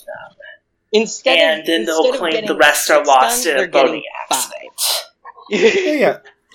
Generally, if you're looking at something where, of these scenarios, the one where the social piece remains most recognizably intact-ish, it's going to be in this situation. But it's going to also mean a lot of fundamental issues get put off to explode worse later. So, you know, it's... I mean, it's like, well, there's nothing that can really be done about gun control at this point because nobody with an actual stake in it would accept it. Yeah. The far right wouldn't accept it. We're probably not going to accept being disarmed either. And the thing is, it also doesn't stop 3D printing. It also doesn't address that the economy is basically deteriorating, and if you don't address that day one, anything else you do is not going to matter. If you do not relieve people's misery in an immediate and tangible way, because we are in, like, the worst economic conditions in American history, it doesn't matter what else you do. It just doesn't fucking matter. Yeah. And that's part of why Trump is really getting walloped in the polls, is... he has completely screwed the pooch on the domestic maintaining people's livelihood front. So this is like, if Trump concedes, if the Democrats basically get what they're hoping for, that just means they're going to be dealing with bigger problems later on down the line. And parts of the far right might burn themselves out as the Republican Party descends into circular firing squad. But that gets us to one that's this slightly different one, that's similar but different, of a scenario where Biden legitimately wins outright, but Trump still refuses to concede. And personally, I put this as more likely than Trump going quietly, simply because probably everything the most he's likely scenario.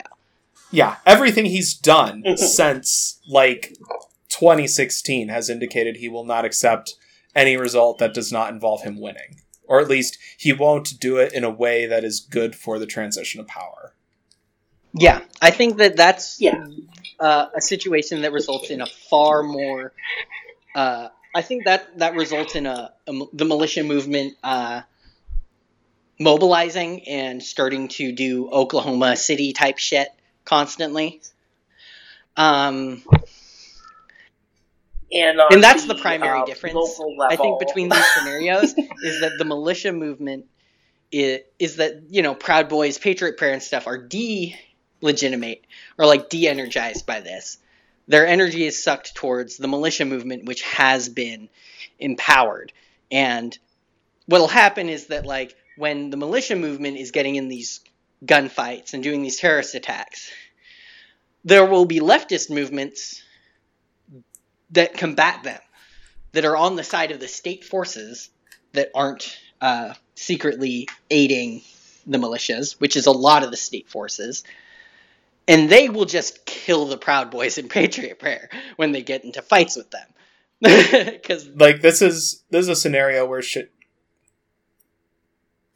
Yeah. This is a scenario where shit goes civil war really quickly. It's a different kind of civil war because you won't have Like, you probably, and the thing that's different about this versus, like, say, the Electoral College popular vote split is in that one you have competing sources of legitimacy. So there's a much greater likelihood of Republican officials openly siding with the Trump regime. In this situation, Trump has lost by all legitimate measures. The only people who are going to go along with him that hold any level of electoral legitimacy within the Republican Party are going to be the ones who see no future in a world without Trump. And that's a lot of state level Republican officials, though. That'll be a couple governors. That'll be a lot of state legislatures.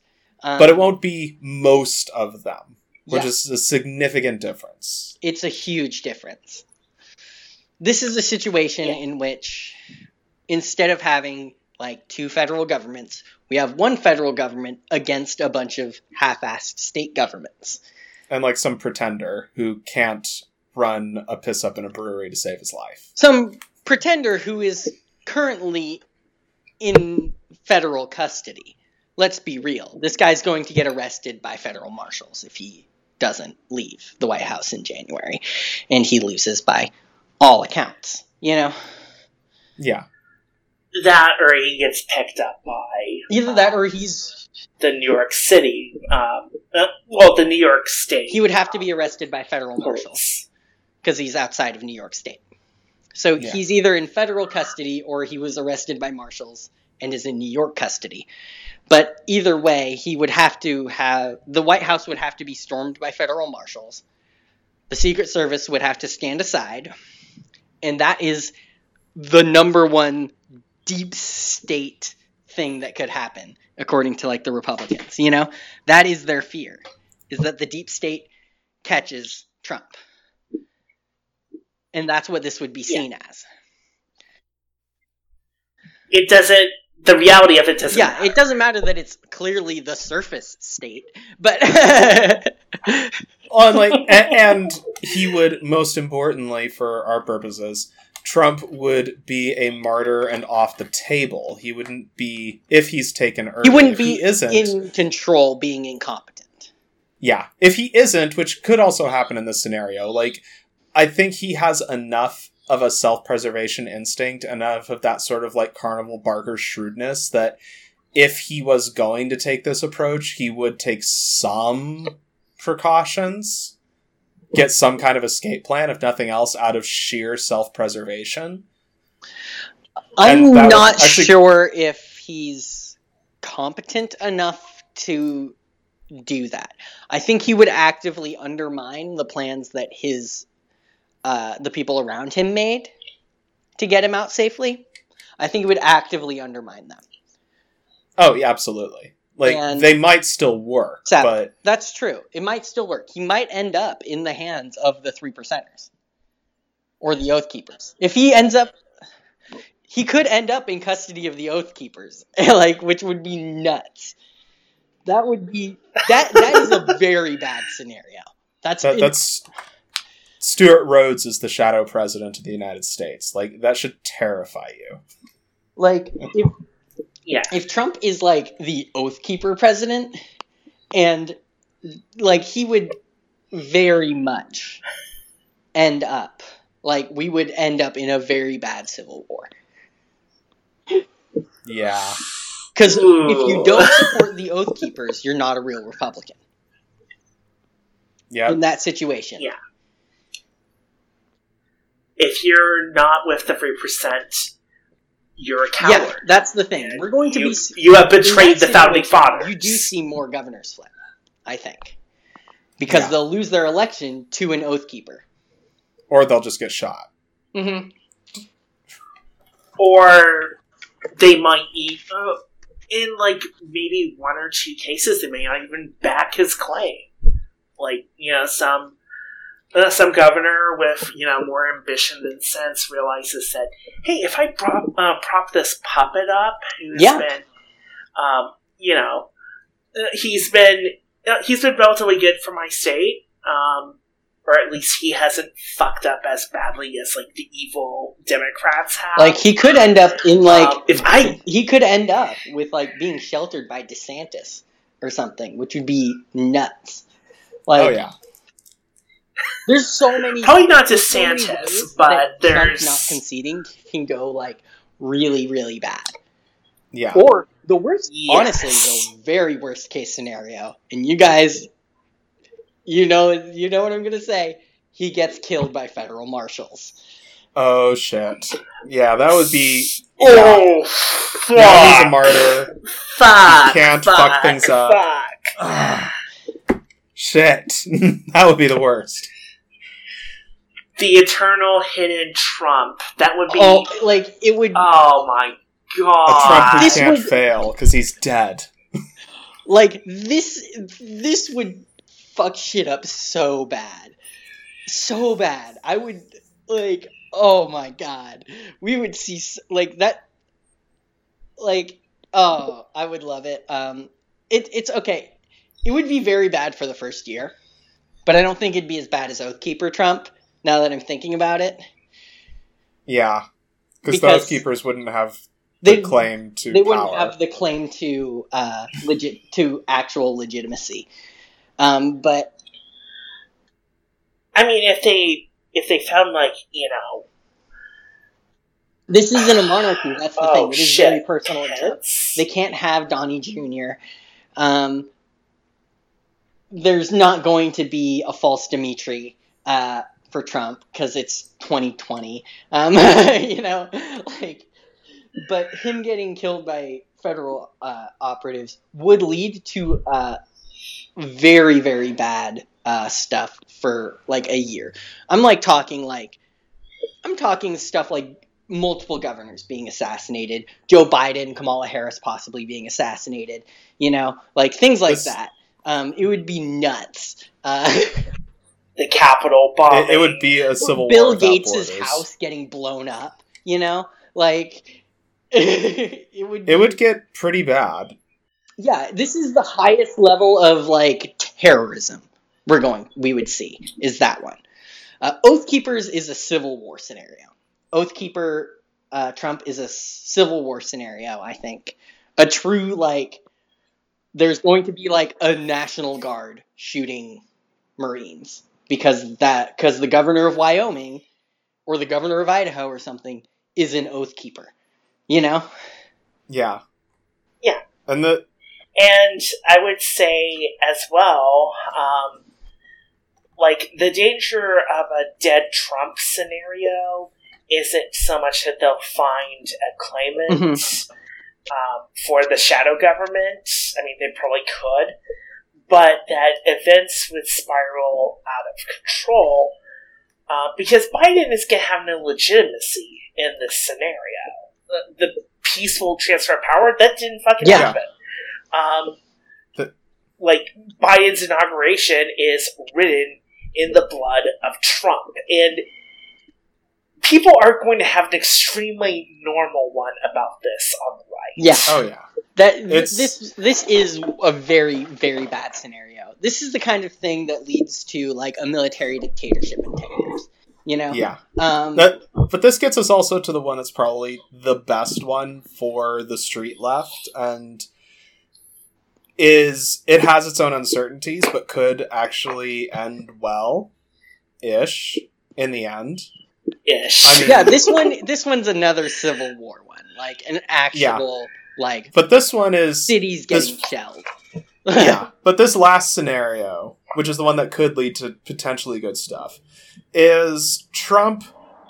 It looks a lot like scenario one, where Trump wins outright, but very quickly it becomes obvious that there was fraud. There was, like, cemeteries voting Republican kind of shit. There was ballot boxes washing up on the shores of Florida, and, like, counties throwing twice as many ballots for Trump as there are people, and other things that are just, like, blatantly, obviously, like, large chunks of the Republican Party have decided to go along with blatant electoral fraud, because fuck it, why not?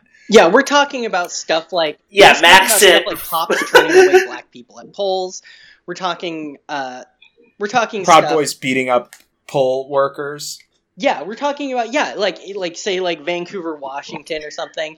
like Proud Boys, like, you know, are just start beating, like, storm a polling place because they like go like, oh, this is where voter fraud is happening.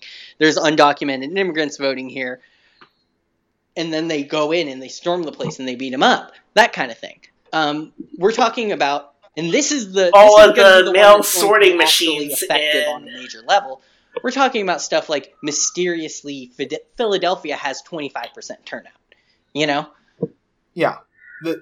Pittsburgh's all of their mail sorting machines just inexplicably died a week before the election, and the spare parts are taking a really long time to arrive, and you know, nobody's really checked the parcels. Everything is jammed up. Nobody knows what's in the fucking mail. Yeah, and the thing that is really different about this scenario from a month ago is the Supreme Court will be on Trump's side now. Whatever challenge the Democrats put forward, no matter how legitimate, Trump will win in this scenario. He's not going to be removed by the Supreme Court. And people will also be going into, not necessarily the Democratic Party officials, but a lot of Democratic voters, a lot of centrists and liberals who normally would never imagine themselves lighting a cop car on fire, will be going into any kind of obvious fraud scenario, assuming the election's going to have a high level of fraud to begin with, and looking at the Supreme Court as a hostile institution, so the ruling will not matter to them regardless. Like, this is a this is like the kind of scenario where the center... Oh shit, Russiagate. Yeah, like, this is the kind of scenario where the center, whether it wants it or not, will be shoved into the arms of the left. And they will have to make popular front on a massive scale. And, yeah. I mean, as the It's Going Down article has pointed out, there's literally not enough federal officials to enforce a dictatorship without the consent of the entire political class. Yeah, that's the difference between this and Trump winning legitimately, is that, like, we could, if Trump wins super legit, we already covered how legit that could possibly be. He can have, like, a whole bunch of state bureaucracies, state police forces, state governors, that kind of thing, that are largely Democratic still operating like they do today, you know? But in this situation, it kind of starts breaking down, you know? In this situation, we're seeing people yell at family members who voted Democrat because they still work in the Department of Homeland Security, you know? Yeah. We're seeing a situation where there'll be mass resignations from groups like ICE, from the FBI, DHS, even the TSA will have attrition. We're going to see a lot of, like, veterans and stuff declare, like, say that, like, hey, the Constitution has been violated. I swore to uphold the Constitution. There's going to be a lot of that, where people believe that the rule of law was violated by a dictator to stay in power. That will be the majority opinion in the United States. We're going to see polls saying 56% of people believe that Donald Trump did not win the election and is a dictator. That's what Gallup will be saying, you know? And this will be a situation where, on top of that, I mean, looking at just the way the COVID death curve has been going, by election day, most people will probably at least know somebody by 1 or 2 degrees of separation who died or has been permanently, like, injured by COVID-19. Yeah. And we'll have a very personal stake in fuck this guy. There will be a death toll associated with Trump already when he begins his dictatorship. You know, a death toll that's comparable to major wars, by the way. Like, yeah. That can't be said enough. We've already blown past Vietnam and the First World War combined, and we're, like, about halfway to topping World War II. Yeah, we're reaching yeah, this is one of the worst disasters that has occurred to Americans, you know? Like, mm-hmm. And so we're going into this incredibly radical. And there's so many organizations on the ground that have already, that have like the structure to absorb these huge amounts of new volunteers that will happen. And they'll probably also be taking cues from these existing organizations because, to an extent, I mean, they're still going to do stupid shit. There's a model to base things off of. We're going to see things like Symbiosis, which is a very marginal group right now. They could become a major political power, you know? Yeah. One thing I would probably mention is that in this scenario, there is actually going to be some fragmentation among the right. Yeah. Because it doesn't matter that Trump was their guy. The fact that he felt the need to steal the election. Yep. And, you know, just completely shred American legitimacy. It's going to be taken as one more fucking thing that the feds have done. Look at Trump. Now even he's acting like a fucking fed. Yeah. Yeah, no, we're going to see a lot of... this is the scenario in which the Boogaloo Boys actually decisively side against the right in general. Yes. Like, this is a situation in which the Romney types decisively side against the Republican Party, you know, and that's assuming we just see, you know, air quotes there should be visible. Just see the election being visibly subverted. If Trump, probably at Bill Barr or Stephen Miller's insistence, because one of these two would come up with this idea, maybe both, also decide to do something really dumb, like send packed goons for some kind of decapitation strike against prominent Democratic Party officials, then at that point, not only are you going to see everything go out the window because it looks like Trump is staging a coup, because he is, you're going to see the only potential moderating influence on the protests that follow going completely out the window. Yeah, no, what we're going to see is National Guard show. There will be protests, and then like something like an ICE facility will get fully, like, really just, like, bombed or something during a protest. Like, there will be, like, 6 Molotovs thrown at it and it starts to actually burn down, something like that. Live fire from ICE or DHS. Then the National Guard comes in and tries to arrest ICE. Or you get, like, shit where...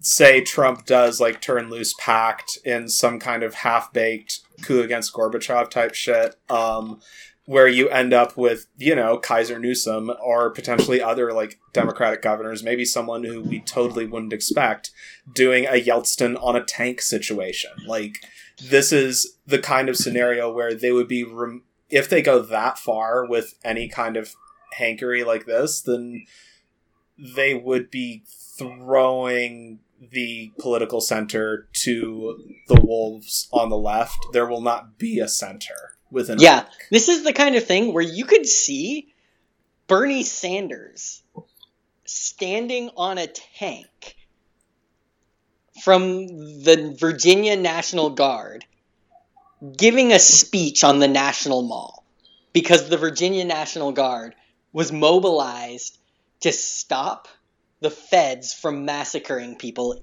in DC. Something like that, you know? Like, this is a situation where shit just really breaks down. Yeah. But it also breaks in a way that decisively throws the entire deck to the American left. Yeah. And the worst part of this scenario, though, is that this is the most likely scenario in which the military gets involved.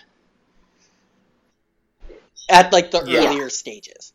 Like, this is a situation in which, like, if there are tank battles around Washington, D.C., the Pentagon gets in the middle and it says, like, fucking stop, you know? What happens when, like, an ICE helicopter or a packed helicopter or something is shot down by Virginia National Guard, you know?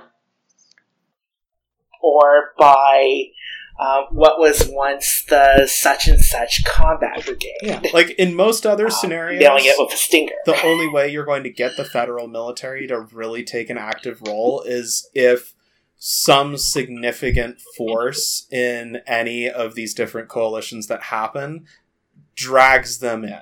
Like if a bunch of Oath Keepers storm a federal arsenal or something. Yeah, they have to storm a federal arsenal. They have to actually secede. Things like that. Like, in an Oath Keeper Trump situation, this could very well happen very fast. But it would just be a general deployment of the United States military against domestic enemies.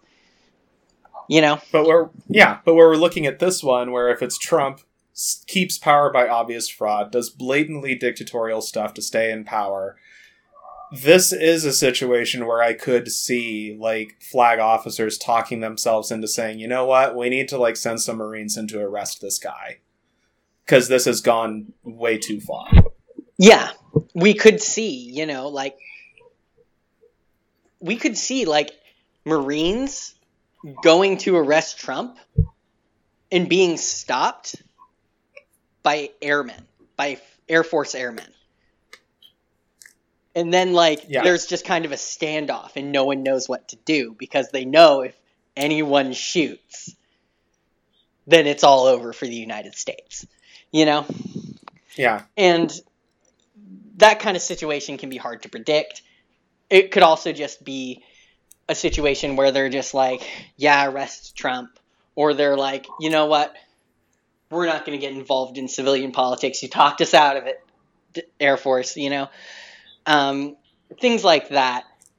But it really is the most likely situation in which the military gets involved in the political question, you know.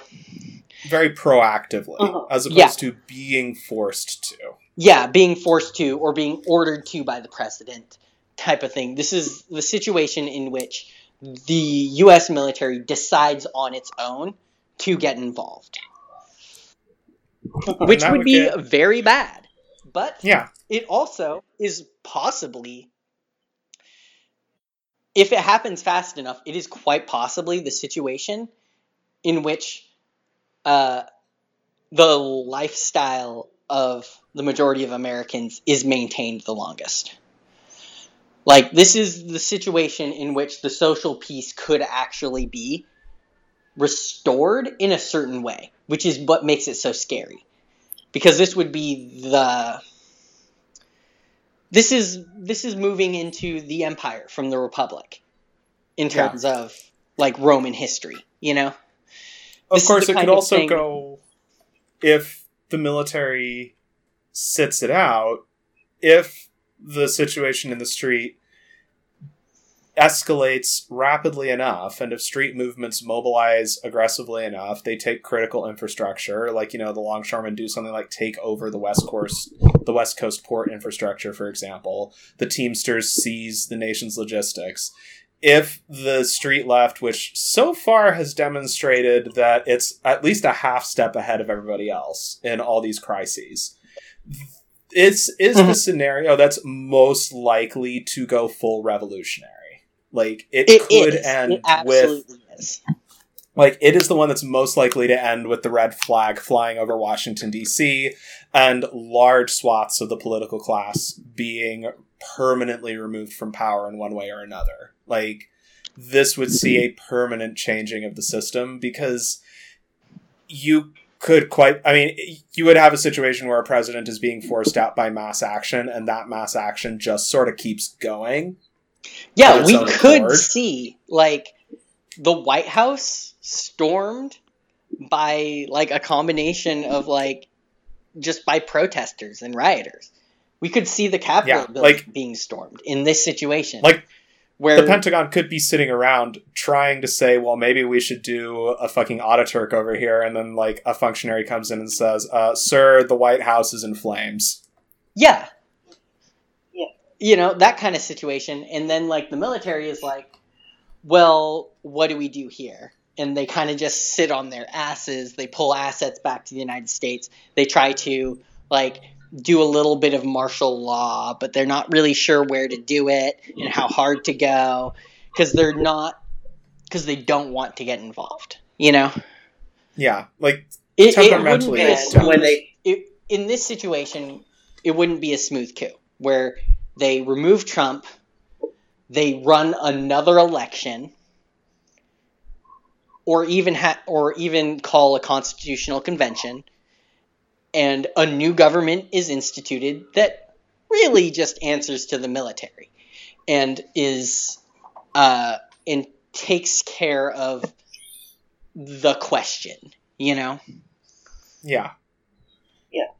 I think that this is absolutely the scenario where, like, anything and everything is possible. This is more likely than Trump winning. This is... Yeah. This is significantly more likely. This is not as likely as Biden just winning and Trump going, or Biden winning and Trump being like, I don't wanna. But it's fairly likely. Like, it's pretty damn likely. Like, I would say it's about as likely as Trump winning in 2016. You know, like... I'd say it's definitely more likely than an electoral college popular vote split, because the same measures that would be necessary to pull that off would also be in play in this kind of scenario. And once you're doing an electoral fraud, it's kind of hard to, you know, modulate how hard the fraud's going to hit. Yeah. So... I do think that, yeah. And like in this scenario, it can also just result. This scenario can also just be an electoral college win. It's just that it's obviously fraudulent instead of implicitly fraudulent, you know? Yeah, this is not a... It could be a popular vote win, but it doesn't matter if it's a popular vote win. The point is that Trump won the election, and... it was clearly a fraudulent win. Exactly. Yeah. It was, he is retaining power because he did something that's blatantly illegal and obviously unconstitutional. So it would, I mean, I could see him and Bill Barr and all the rest of them being desperate enough to go for it. Even though it would be very unlikely to work out well for them. I mean, more authoritarian and more competent regimes have been toppled by this kind of blatant fraud. So, you know. Yeah. But he also has a lot more support than a lot of those regimes. I think that's important to keep in mind. Oh, yeah. It will still get... Trump has the almost undivided support of one of the two major parties and... about 30% of the population, you know, it's not good. I mean, and the biggest thing in our favor is that 30% of the population is mostly not, you know, the ones who are going to get drafted or are fit to fight anything for an extended period. But if this scenario happens, if things go full fraudulent, things could also go fully revolutionary, depending on how rapidly things escalate and exactly to what extent we're talking fraud happens. If we're just talking the dead have risen and they're voting Kennedy writ large, then that's going to get pretty messy quickly and he'll probably be thrown out by mass action. If it's he goes the whole 9 yards and like marshals shoot Joe Biden while attempting to escape or something, then whew. Woof! That would be a full-on immediate mobilization of the National Guards. Like, Ooh, that would. Oh man, if he killed Joe Biden, that would be. That'd be it. It'd be over. The United States would be over. There's no You can't come back from that.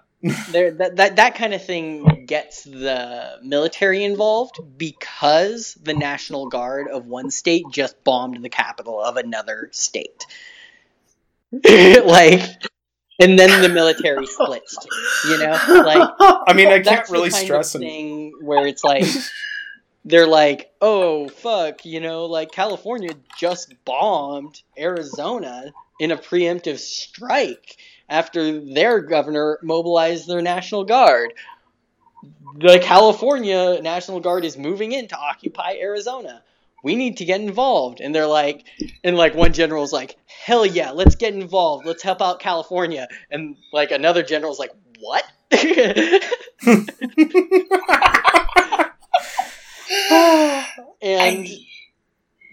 then it's over. And like, you know, a fucking Marine kills Trump or some shit.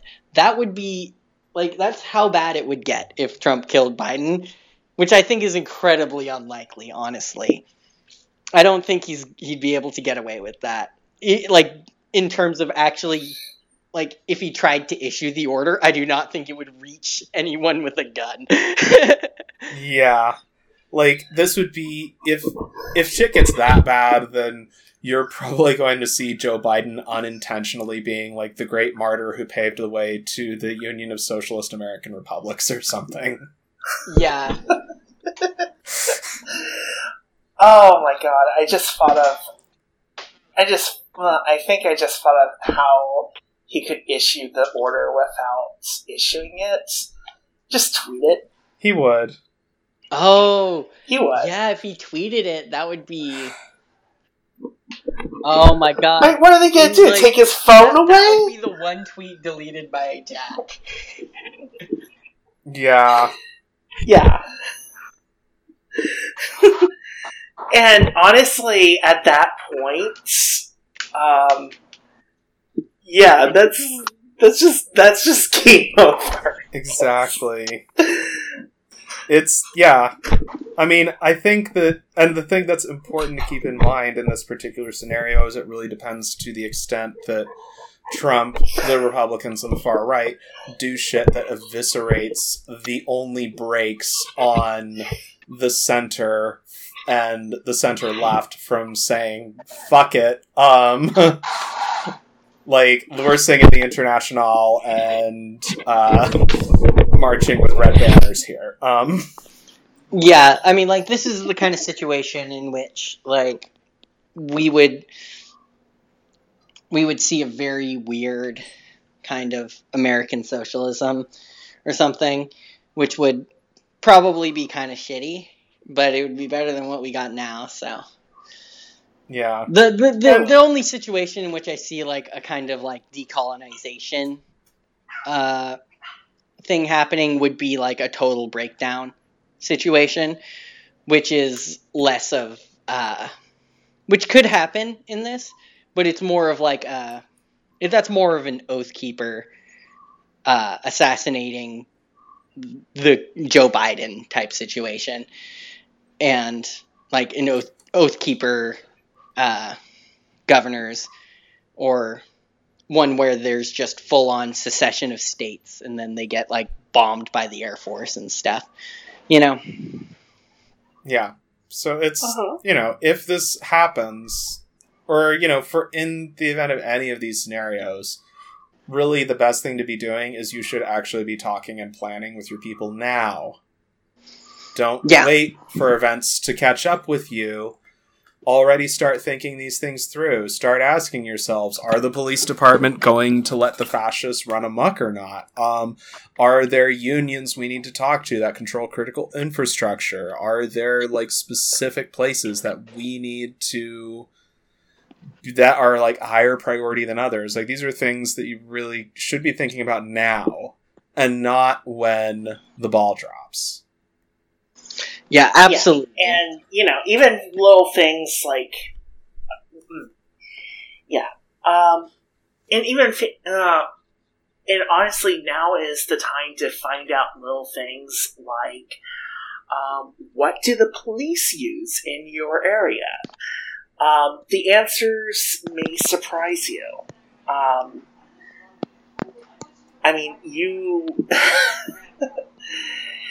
I'm sorry. I'm not going. Are you guys to still there?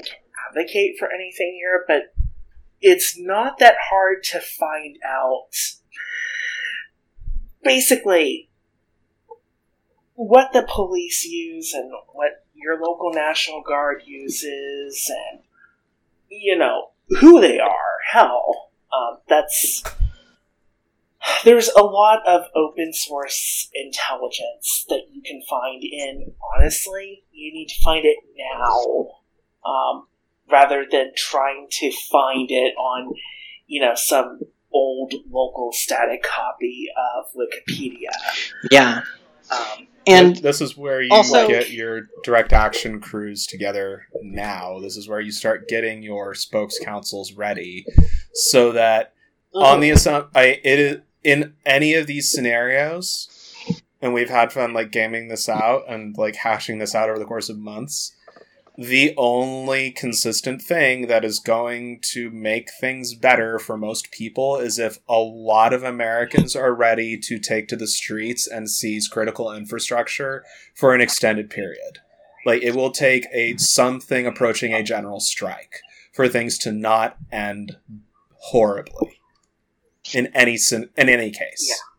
Yeah, absolutely. And I think you guys are focusing a lot on the political and the, I guess, military aspects of this kind of gaming. But I think it's important to really just start planning neighborhood associations. You need to start planting gardens. You need to learn how to farm. There's a lot of things that this will cause. A lot of these scenarios will cause the collapse of supply chains. It will cause the collapse of a lot of authority. There will be stuff that neighborhoods will have to handle on their own.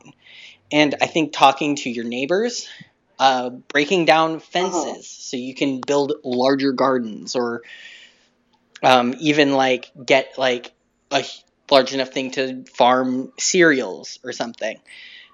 What you need to do is you need to start working that now. You need to start arranging organizations that can house people.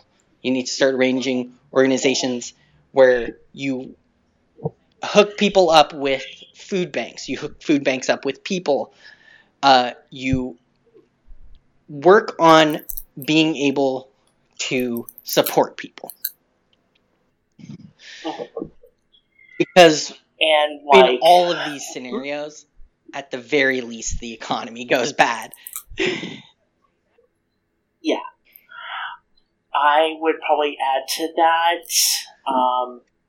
don't neglect things like tools, maker spaces. You may need to build one. Absolutely. You may want to get some of the more exotic parts for power systems.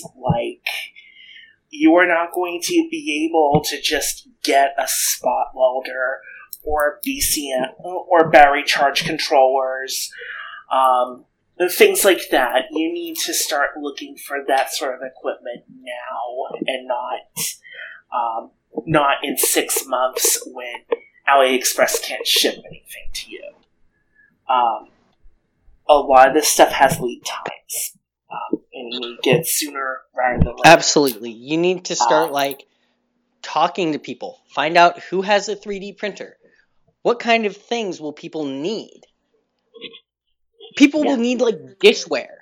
And if you're looking at the really kind of difficult to make stuff without specialized equipment, ballistic helmets or body armor, you should already be buying that. Absolutely. Yeah. That's going to get in very short supply very quickly in any of these cases. What's actually interesting is that it's easier to make a gun than it is to make ammo. So if you're going to stockpile things, instead of buying one gun, buy 1,000 rounds of ammo. Things like that. buy reloading. Buy reloading tools, you know, so that you can take the cartridge shells and you can put new bullets and powder in them. Things like that. Okay. If you're preparing for like any kind of combat scenario or self-defense scenario. Yeah. Like this is all, you know, forewarned is forearmed. That's why we're doing this thing. And having some kind of plan is better than not planning. Mm-hmm. Even if it's a bad plan, even if it's a plan that you're really not sure about and it has a lot of ifs and holes in it, it's still better than day after election day, people are in the street and you're like, what the hell do I do now? Absolutely. Absolutely. And what's most important is just like making connections between people, because you can't do this alone. You got to just expand your network. Like, just find out who people are. You don't have to join a group or anything, but maybe know someone in a lot of groups, you know?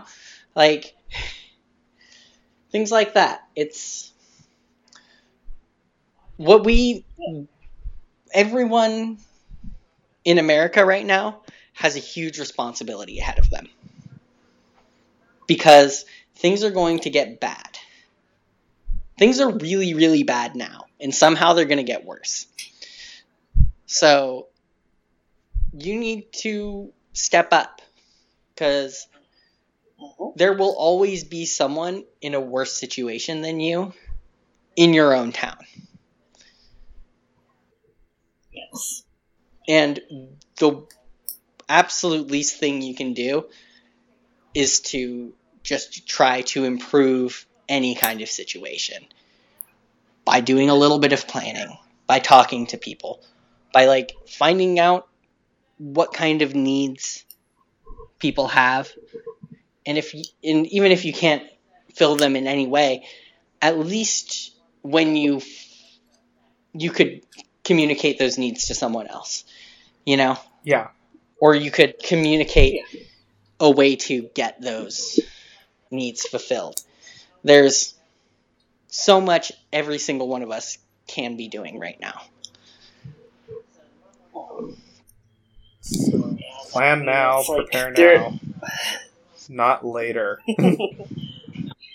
Yeah, there's a reason I've been like harping on, you know, tools and such, and it's like, you know, you never know what, like, if you've got, you know, obscure skills, and I mean, frankly, I do.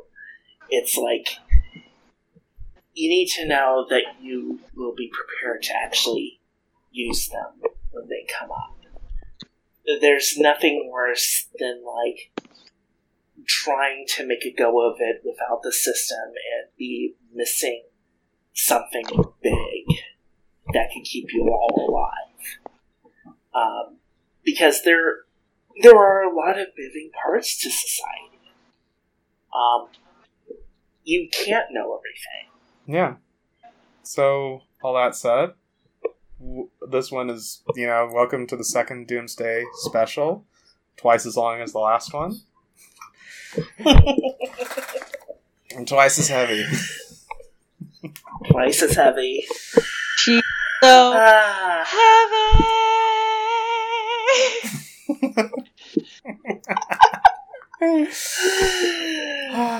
All right. Okay. Well, this has been Chop Shop Economics. Yeah. We discussed this shit, so you don't have to. You do have to. You really should. You do have to. But you should. You super have to. Okay.